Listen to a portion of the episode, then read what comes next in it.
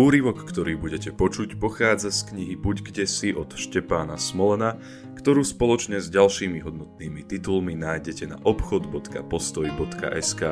Príjemné počúvanie vám praje Michal Lukáč.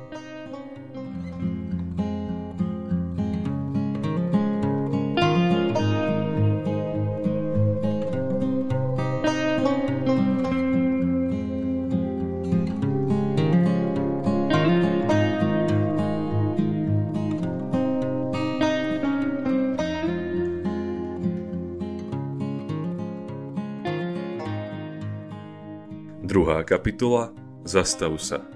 Aba Abraham a stálosť miesta. Zazvonil budík.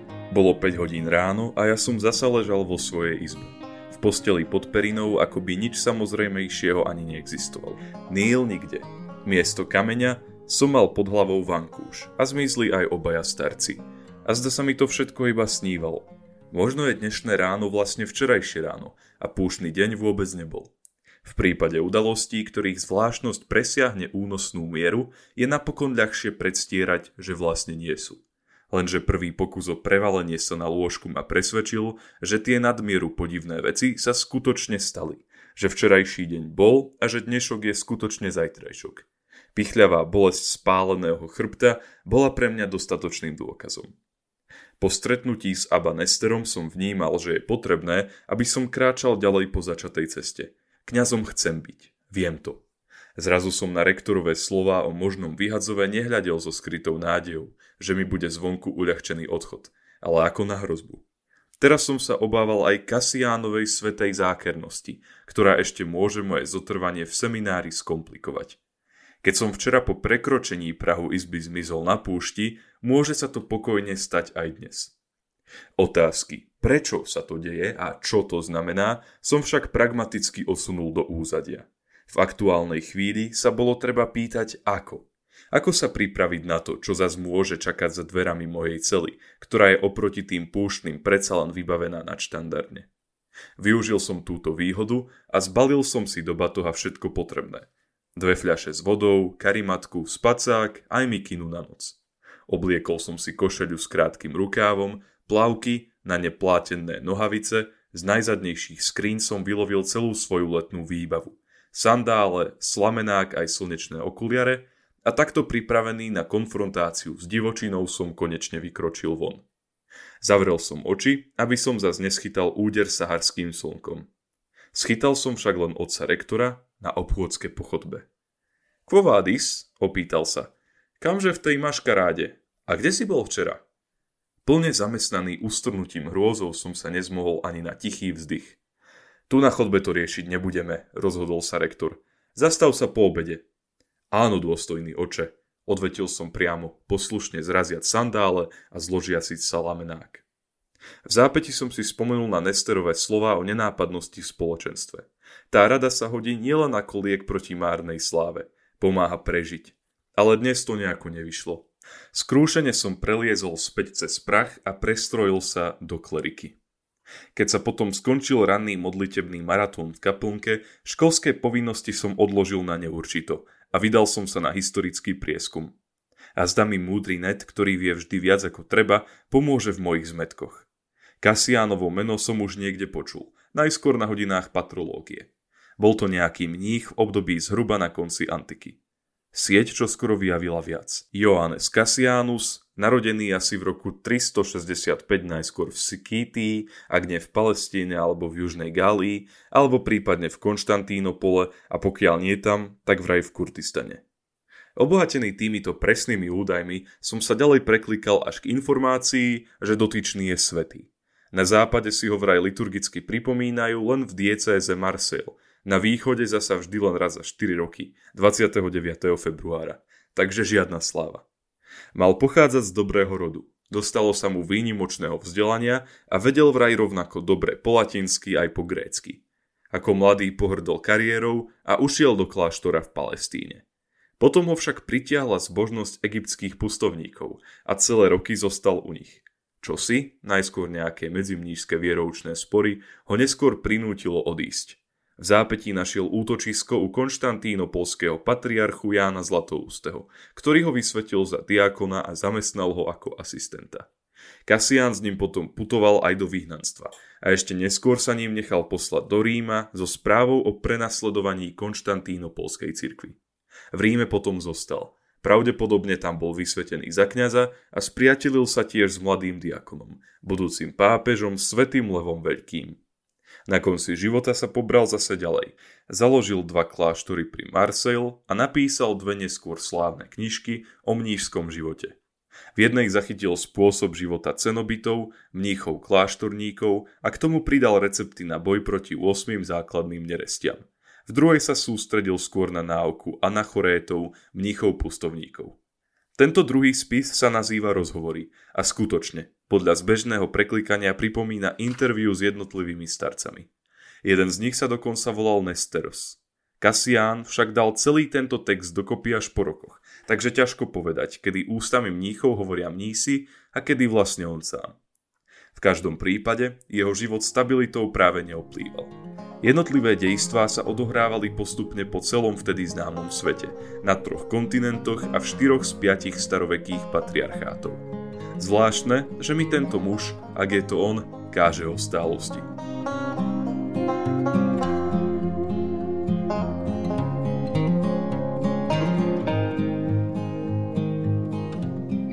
Obec som prežúval celkom nenáhlivo. Pri predstave, že o chvíľu budem rozžutý, predstaveným a potom vyhodený na miesta, kde je plač a škrípanie zubami, som nemohol ani prehltať. Čoskoro nastala chvíľa chá. S chvejúcimi sa kolonami som zastal pred rektorovňou. Slačil som zvonček a bol som vpustený do arény, kde jediný pohyb Cézarovho palca rozhoduje o živote a smrti bohoslovca. Poď ďalej, zavelil hrozivý a pošúchal si dlane. Klby mu veľa vravne zapraskali a plešina vrhla prasiatko na moju ustrašenú tvár. Nasledovala hra na pritakávačku. Áno, túžim doštudovať. Áno, chcem sa polepšiť. Áno, som si vedomý, aké miesto má dochvíľnosť v kňazskom živote. To je niekde v priestore medzi prikázaním lásky k Bohu a prikázaním lásky k blížnemu. Bolo mi povedané, že som nedovolene opálený a takéto výstrelky sa vo februári netolerujú. Začal sa výsluch. Solárium? Nie. Ale áno, solárium. Znak zmekčilého seba zošľachťovania. Do zajtra zbledneš, inak bezpodmienečné vylúčenie. Zbledol som hneď, ale priveň mi dočasne na to, aby ma to zachránilo. A na miesto večerného programu si bol kde? Opýtal sa učiteľ prísne a nastavil mi lampu rovno do tváre. Zvažoval som, či nepovedať pravdu. Otec rektor, prišiel si po mňa mních zo 4. storočia, strávil som popoludnie na ostrove v delte Nílu, diskutoval s pustovníkom o stálosti v povolaní a keďže ma zdržali cez noc, nemohol som večerný program stihnúť. Vysvetlím vám to neskôr, povedal som napokon. Nie čo vysvetľovať, odpovedal. Vysvetlím ti to ja. Ešte raz a letíš. Po výsluchu som sa skúšal učiť vo svojej izbe. Márne. Myšlienky mi poletovali hlavou úplne nezriadene. Nakoniec som zaklapol knihu a vybral sa von. Blednúť pod zatiahnutú februárovú oblohu. Po polhodine som zamrznutý zliezol späť z Hans Paulky. Otvoril dvere budovy a chystal sa pozdraviť na recepcii pani Plechatú. Pochválen, až na veky, odpovedal Kasian. Si robíš srandu, povedal som, keď mi spred očí zmizla tma. Nohy som mal zaborené v jemnom bielom piesku a poludňajšie slnko priamo nad hlavou. Nebude ti zima? Opýtal sa mních a premeral si pohľadom moju čiapku aj vetrovku. Človeče Kasian, kým som ťa nepoznal, nemal som s úctou k svetým problém, ale teraz začínam chápať protestantov. Ako vie, že som svetý? Neboj, nevidno to, len som si ťa proste vygooglil. Prosím? Jednoducho som urobil dôkladnú akademickú rešerš. Rozklikol som si prvých 5 stránok, čo mi vyhodil vyhľadávač a prečítal celý článok na Wikipédii. Hmm, pokýval Kasian hlavou.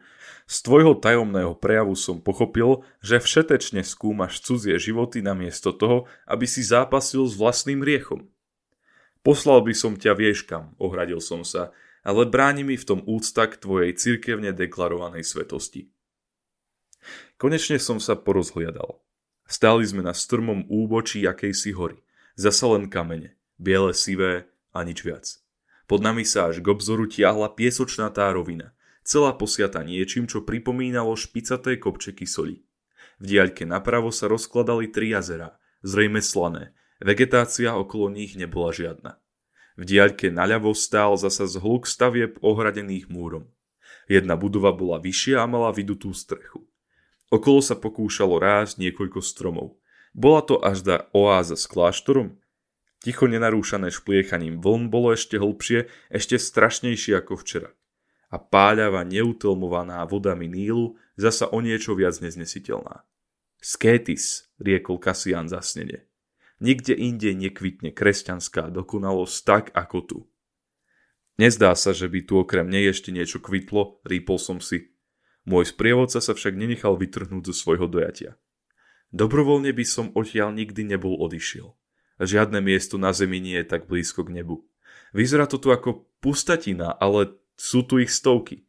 V jaskyniach i jamách, v lavrách i cenoubiach hadov, škorpiónov, zápasníkov o svetosť, čo skoro zistíš sám.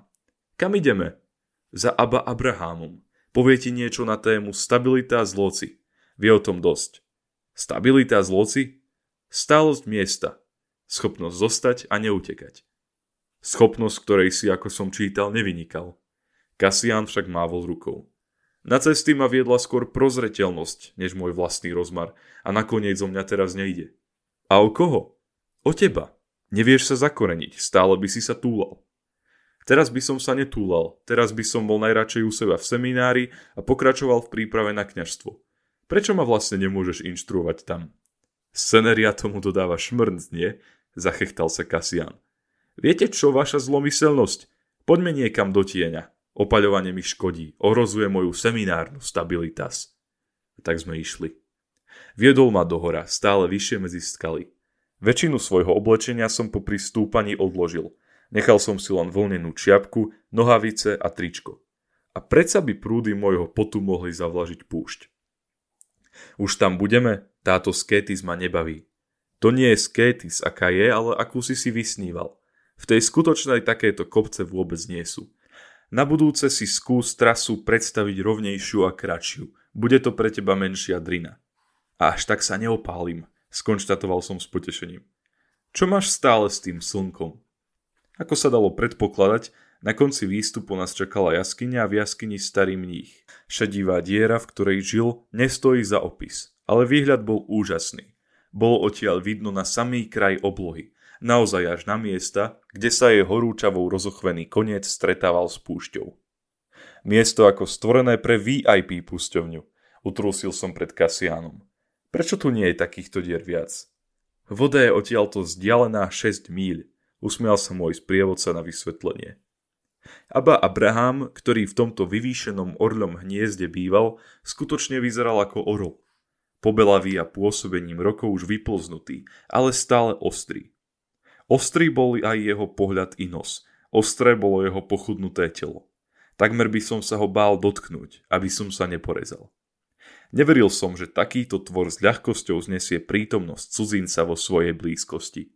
Ale na moje počudovanie nám pokynul, aby sme prišli bližšie. A rovnako ako včera Nesteros nám najprv priniesol občerstvenie, vodu a chlieb. Keby sa starec aspoň na chvíľu usmial, cítil by som sa uvoľnenejšie. Z jeho tváre sa však nestrácala vážnosť.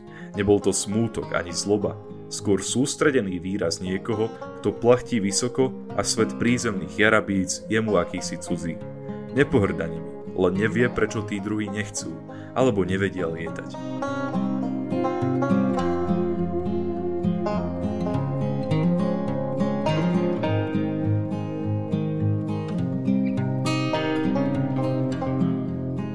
Abatuž je 50 rokov, vysvetlil mi Kasian zatiaľ čo išiel starec počbán.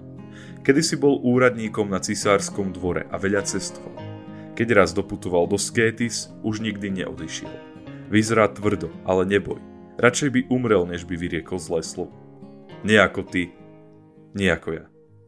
Aba Abraham doniesol vodu, sadol si k nám a molčal. Zas to hrozné mnížske ticho, ktoré by človek najradšej prerušil poznámku o zdraví alebo o počasí, keby si potom nepripadal ešte trápnejšie. Mladý Kasián, povedal nakoniec starec, ako by si práve spomenul, koho má pred sebou.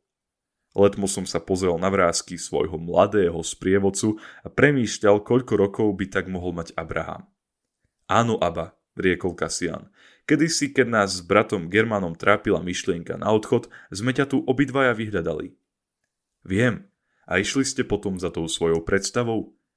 Nie, Aba, zostali sme.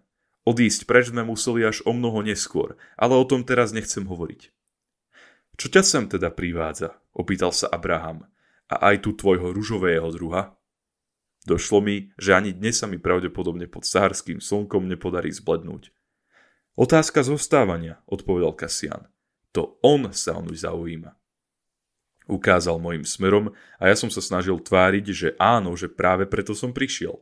Nervózne som sa usmial a môj sprievodca o mne podal výklad, ako by som bol zvieratkom v zoo. Tento cudzinec pochádza z krajov, kde sa všetko hýbe – Ľudia sa tam k nikomu a ničomu neviažu natrvalo, ani k sebe navzájom, ani k miestam. Neustále ich totiž zvádzajú diaľky. Majú pocit, že život je niekde inde. Bežia teda za tým a cestou nechcú byť ničím obťažovaní. A zda preto si namiesto detí zaobstarávajú psy, ktoré možno láskať a pritom nevyžadujú také puto. Tamojší domorodci kočujú životom, striedajú susedov, školy i zamestnania a keď sa už na chvíľu usadia, cestujú aspoň vo voľnom čase. Zbierajú spomienky z navštívených svetov ako vzácne artefakty. Predbiehajú sa, kto uloví viac zážitkov. Podobný pojašeným deťom zvedavo pobiehajú sem a tam a celá zem je ich ihriskom. Tento cudzinec, cudzinec aj pre seba, lebo sa zatiaľ nepozná, je nakazený chorobou svojej provincie a zda aj vie, prečo je to potrebné, ale tajne dúfa, že ho život nepripúta k miestu, že pre neho nie je pripravené len toto mesto a tento kraj od zajtra až po hrob, ale určite ešte aj nejaké iné, inde, v cudzine za horizontom. Živí sa očakávaním. Nádej na zmenu ho poháňa vpred a sám si to nepriznáva. Miesto, kde je, znáša len preto, že sníva o chvíli, až bude vonku. A keď bude vonku, bude snívať o inom. Keď Kasian skončil, cítil som sa trochu trápne. Ako by vyťahol veci z mojej tajnej skrýše. Takej tajnej, že som ju skrýval aj pred sebou. Aba Abraham si pozorne vypočul diagnózu, ale nepovedal nič. Nakoniec som sa ozval sám. Možno má Kasian, Aba Kasian, pravdu. Možno snívam o tom, že budem inde, ďalej a vyššie. Ale to neznamená, že nechcem zostať verný svojmu povolaniu len nechápem, prečo by som pritom mal sedieť na zadku namiesto toho, aby som objavoval svet. Na zápecníctve nič obzvlášť duchovného nevidím. Áno, máš pravdu, odpovedal Abraham. Treba stále kráčať vpred. Zostávaním. Čože, nie je v tom trochu rozpor? Starec pokrútil hlavou. Zostať neznamená ustrnúť, ale presnúť zápas dovnútra. Vydať sa na dlhú púť k sebe samému. Neutekať od seba inam. Putovať k sebe samému mi nepripadá o nič menej sebecké, než cestovať za poznaním, namietol som. Nemal by som sa ako kresťan skôr rozdávať pre druhých?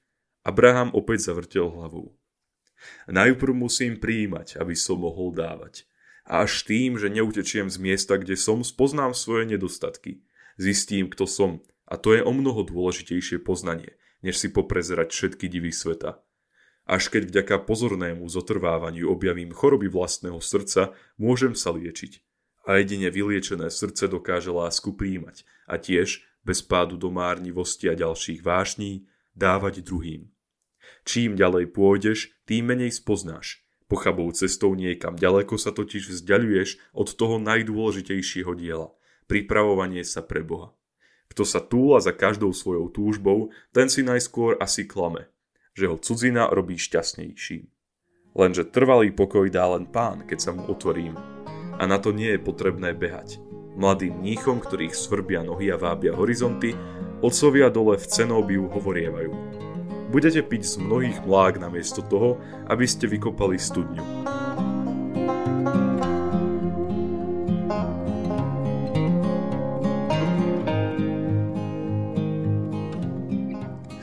Mimovoľne som sa zahľadil na zhluk vratkých stavbičiek v diaľke pod nami, ktoré starec vznešene nazýval cenóbiom. Až na biely kockatý kostol s vypuklou strechou pôsobili všetky tie budovy nesmierne krehko. Aba pokračoval. Sú ľudia, ktorých k miestu púta nutnosť. Nie sú voľní, lebo nemajú prostriedky, aby išli inde. Ale nás, ktorí sme prijali Kristovo jarmo, nepúta k miestu nutnosť, ale Boh. Naša vlastná túžba patriť mu. Inám neodchádzame ľahko. Aspoň niekým sme nepokročili dostatočne ďaleko na vnútornej ceste. Zrelého starca zmena miesta neohrozí, ale u začiatočníka býva obyčajne útekom z boja. Viac mu prospieva, keď sa stiahuje z poslušnosti než z vlastnej vôle. A úplne najviac, ak sa nesťahuje vôbec. Slabé duše opúšťajú cenóbium, lebo si myslia, že dôvodom znepokojenia je toto miesto, alebo tí druhý tu. Vydávajú sa tak pozdanlivo ľahšej, ale nakoniec slepej ceste, keď prehliadajú zlo v sebe a premietajú ho na svojich bratov. Presne ako pán hovoril o trieskach a brvnách. Práve brvno vo vlastnom oku nás núti vidieť triesky v očiach druhých. Hnevlivý vždy ľahko nájde príčinu na znepokojenie, aj keby žil medzi samými anielmi. Trpezlivý druhého znesie, aj keby žil v tom najšpinavšom dúpeti rúhania a hriechu. Vždy bude okolo nás dosť podnetov na zlobu. A my môžeme buď meniť jedny za druhé, alebo seba. Môžeme si zvoliť buď útek z boiska, ktorý nás čoskoro privedie na boisko nové, možno ešte horšie, alebo námahu duchovného boja tu a teraz. To, aby som Pánu Bohu pomaly začal ďakovať za nepríjemných susedov, zachychotal som sa. Starec však mojim slovám úplne vážne pritekal.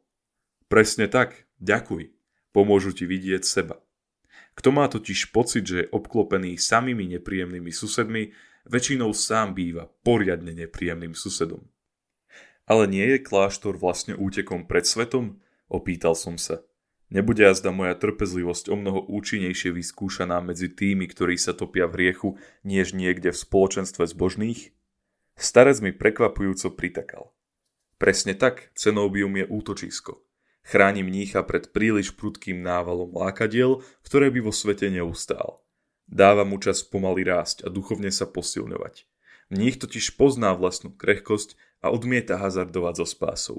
Iní sú možno silnejší a vytrvali by v dobrom aj uprostred skúšok veľkomesta. Neviem, poznám len seba slabého a tých podobne slabých, ktorí boli v cenóbiu okolo mňa. Keď som bol ešte mladý, ešte v Alexandrii som stretával ženy aj mužov, ktorí trpezlivo znášali zlo a vytrvalo konali dobro. Boli to lajci, blízky pánovi i bez habitu. Ja sám som však bol ako divá šelma zmietaná vášňami a skrtol som až v klietke svojej cely. Znie to, ako by zleva urobili domáce zvieratko, takú kobercovú mačičku. Napadlo mi. Lenže Kasian na moju skrytú myšlienku odpovedal. Ale vôbec nie. Nevieš, čo myslíš. Ten tvoj tzv. lev sa hladne vrhá za všetkým, k čomu ho volajú vášne. A keď k tomu pribehne, zistí, že len stojí pri mrcine. Aba sa však zatvorený v cele naučil neutekať za tým, čo láka vo vonia. Naučil sa zostupovať do hĺbky namiesto behania do ďaleka. A ako hlboko zostúpil, tak vysoko bol aj ochotný letieť. Z mrcinožrúta sa stal orlom, ktorý vysoko plachtí a síti sa nebeskou mannou. Čo to nevidíš? Nevidel som. Zdalo sa mi, že mám pred sebou skrhnutého kmeťa, hoci sa mu zračila na tvári ostriežia bdelosť. Len ma prekvapilo, že i Kasian si všimol tú starcovú orlovitosť. Dobre, zdá sa mi, že rozumiem, prikývol som. Ide vlastne o pokoru, o to, aby som si priznal svoju slabosť a neschopnosť vlastnými silami obstáť proti pokušeniu. Cenóbium je potom akýmsi cvičiskom pre dušu, kde mních môže znášať rany, ktoré však nie sú smrteľné. Áno, riekol starec, a až keď je človek dostatočne upevnený v cnostiach, keď je jeho srdce čisté, smie svoje miesto prípadne opustiť v mene ťažšieho boja. Nech už jeho kroky smerujú ďalej do púšte, na zápasisko s démonmi alebo späť do sveta. Tam je potom možné dávať sa druhým skutočne, nie sa nimi sítiť. Ale na to si sa neprišiel pýtať. Presne tak, Aba, chytil sa tých slov Kasián. Nemusí sa starať o slobodu svetých, Radšej nech vie, že úlohou začiatočníkov je zostávanie. Tam, kde som, v ľubovoľnej cele seba poznania. Kdekoľvek, kde to slavého človeka hneď nezmetie do hriechu a kde môže vyrásť narážaním na druhých a neutekaním od problémov.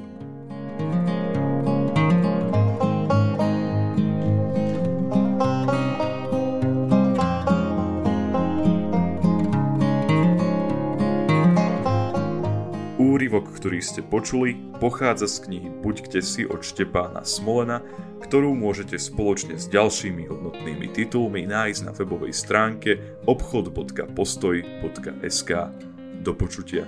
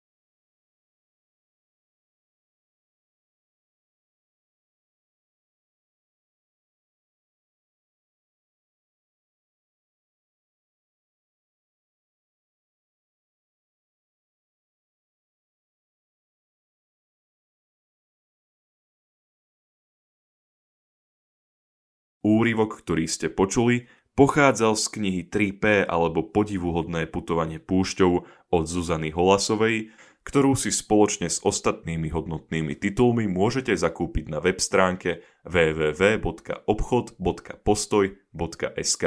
Do počutia.